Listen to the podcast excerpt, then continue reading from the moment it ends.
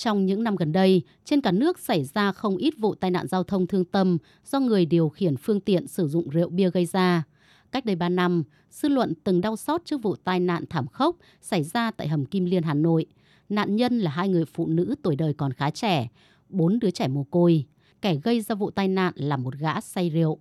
Gần đây nhất, ngày 3 tháng 6, cả xã hội đau xót khi chứng kiến hình ảnh em Nguyễn Hải Tân với nét mặt còn chưa hết bàng hoàng, đứng ra tổ chức tang lễ cùng lúc cho bố, mẹ và em gái của mình tại phố Yên Hòa, phường Thọ Sương, thành phố Bắc Giang.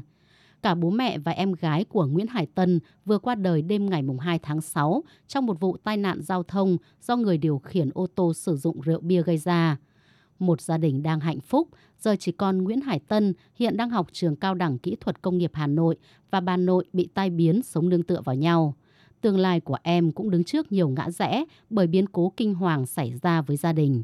Câu chuyện buồn của gia đình Tân khiến xã hội càng lo lắng bất an và lên án mạnh mẽ hơn bởi ma men ngồi sau tay lái lại là người đang công tác trong ngành giao thông vận tải. Đang trách cho những người mà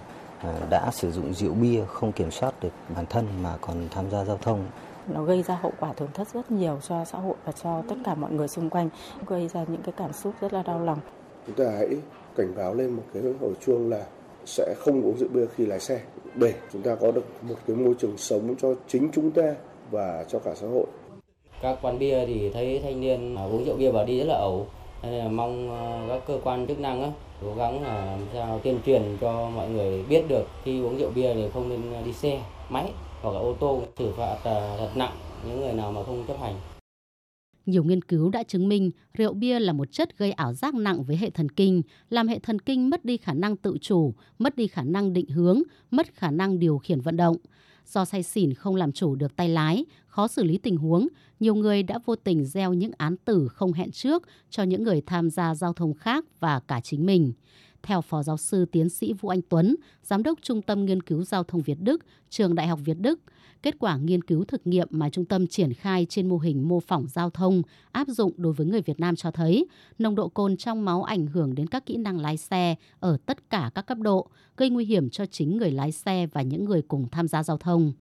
trường hợp trong máu có nồng độ cồn mà điều khiển phương tiện mô tô xe máy hay là ô tô tham gia giao thông ấy, thì cái ảnh hưởng trực tiếp đây là cái người điều khiển ấy, thì họ sẽ có xu hướng là lái xe ở tốc độ cao hơn rất nhiều. Kết hợp với cái thứ hai là giảm cái thời gian phản ứng phanh.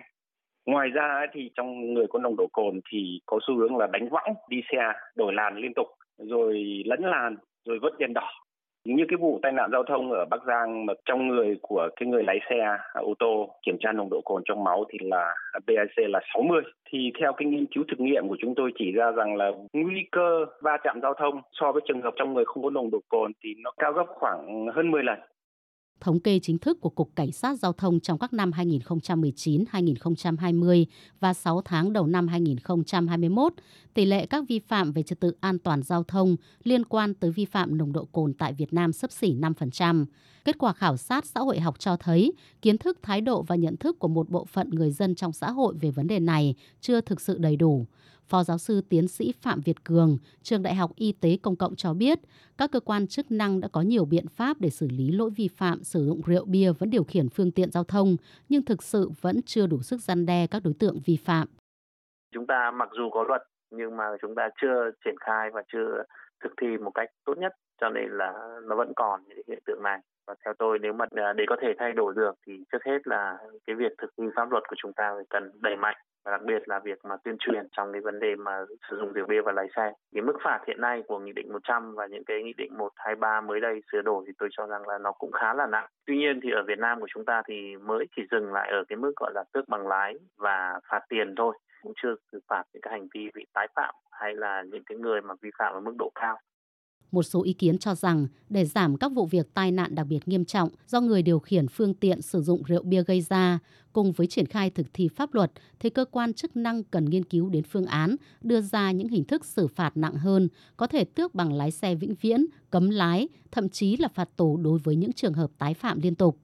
trả lời phỏng vấn của Đài Tiếng Nói Việt Nam sau buổi làm việc với một số cơ quan đơn vị của tỉnh Bắc Giang về vụ tai nạn giao thông đặc biệt nghiêm trọng làm 3 người thiệt mạng vào đêm ngày 2 tháng 6 tại thành phố Bắc Giang. Ông Khuất Việt Hùng, Phó Chủ tịch chuyên trách Ủy ban An toàn Giao thông Quốc gia khẳng định. Chúng tôi có kiến nghị các cơ quan chức năng của tỉnh khẩn trương đưa cái vụ này ra xét xử như một vụ án điểm vi phạm quy định pháp luật về trật tự an toàn giao thông gây hậu quả đặc biệt nghiêm trọng. Đây cũng sẽ là một cái lời cảnh báo, một lời gian đe giúp cho đông đảo những người điều khiển phương tiện tránh không vi phạm những quy định pháp luật và tránh những vụ việc có hậu quả tương tự xảy ra trong tương lai. Trước những hệ lụy khôn lường do người điều khiển phương tiện sau khi dùng rượu bia gây ra, cuối ngày 3 tháng 6, Phó Thủ tướng Chính phủ Phạm Bình Minh đã ký công điện gửi các cơ quan đơn vị về việc chấp hành quy định về phòng chống tác hại của rượu bia. Kẻ tức đi mạng sống của người khác vì thiếu ý thức để ma men dẫn lối chắc chắn sẽ bị pháp luật trừng trị, nhưng pháp luật phải đủ mạnh để có tính ngăn ngừa mỗi người dân cũng cần ý thức được sự sống phía trước và sau tay lái là vô cùng quý giá để không gây ra thảm kịch cho gia đình, xã hội chỉ vì một phút bốc đồng quá chén.